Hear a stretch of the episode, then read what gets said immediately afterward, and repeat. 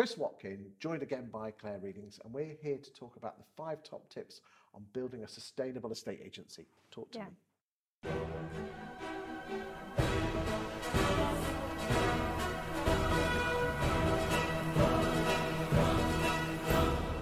Yeah, well, the first thing is you have to be um, clear on who you are and what you're good at.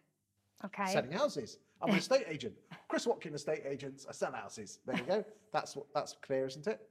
Uh, no, it's not. No, it's not because it's, you've got to educate the people that are in your core market area who you are and what you do. I sell houses. Go on. Okay, so start by joining all of the Facebook groups for your community. Okay then. Okay, Oh, and then posting pie charts and tell people how wonderful I am. most definitely not. No, this is about being helpful. It's about um, being part of the community. It's if somebody asks, anyone know a good plumber? Drop a name in there. Anyone know a good electrician? Drop a name in there. Does somebody need uh, help in getting their car started? Go and help them out. It's getting known so that your name keeps popping up and they know who Chris Watkin is. Okay, but what's that got to do with selling houses, Claire? It's about building fame. It's about building, Fame? building fame in your town so that everybody knows who you are, and then you can educate them on the fact that you sell houses. Okay, it sounds like fluffy rubbish that just to me, but go on. Does it? Well, I know it isn't, but I've You're got. speaking okay. on behalf of the majority. I'm speaking on behalf of the majority. I do believe you, but obviously, but okay, let's go. I'll go back into antagonistic mode. Yeah, it's fluffy, isn't it? What's the second one? Connecting with local businesses. You can do this through the groups as well, Okay. obviously. Um, but it's getting to know all of the different local businesses in your town, making sure they know who you are, interviewing them, sharing their their posts on on on Facebook. There's a guy, there's Uh-huh. a chubby guy who wears a, wears a, a, check shirt. He's been banging on about this for years. I and he's know you called have. Digital Mayor. Yeah, are you sure you weren't trained in Keller Williams? Nah, it just.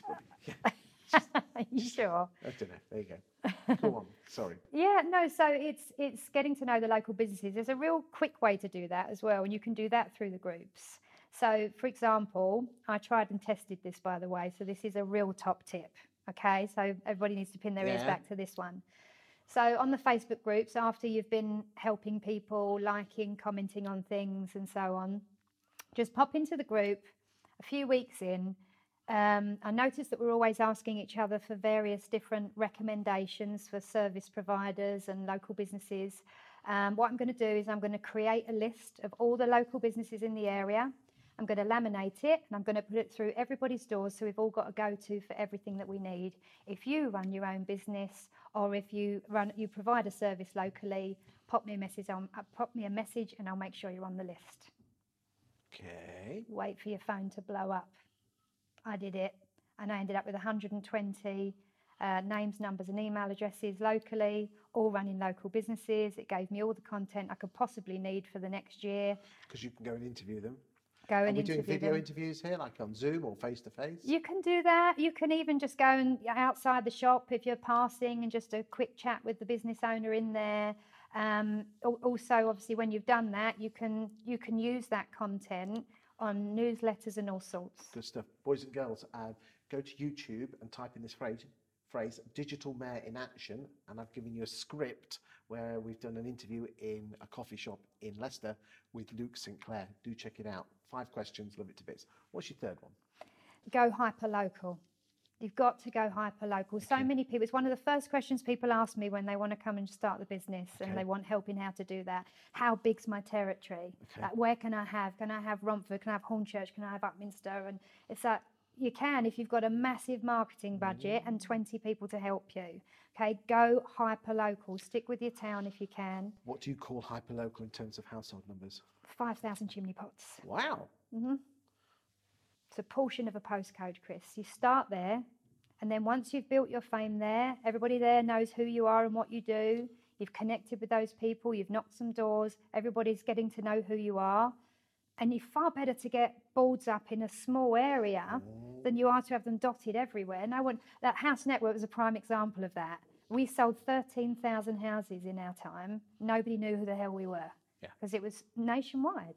Small as you possibly can, 5,000 chimney pots. Minimum viable, uh, you know, I think Seth Godin, minimum viable product or whatever. But it, when it comes to areas, bang on. Yeah. Can't disagree with you on that one.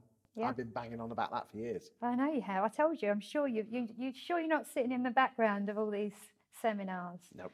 Okay. What's number four? Move away from glossy leaflets and go with handwritten notes. The personal approach What do you say in those notes? Can be anything. The first one would definitely be your story, just introducing yourself to people in the area. Uh, but what? Not a leaflet saying, um, "Call me, I have a buyer."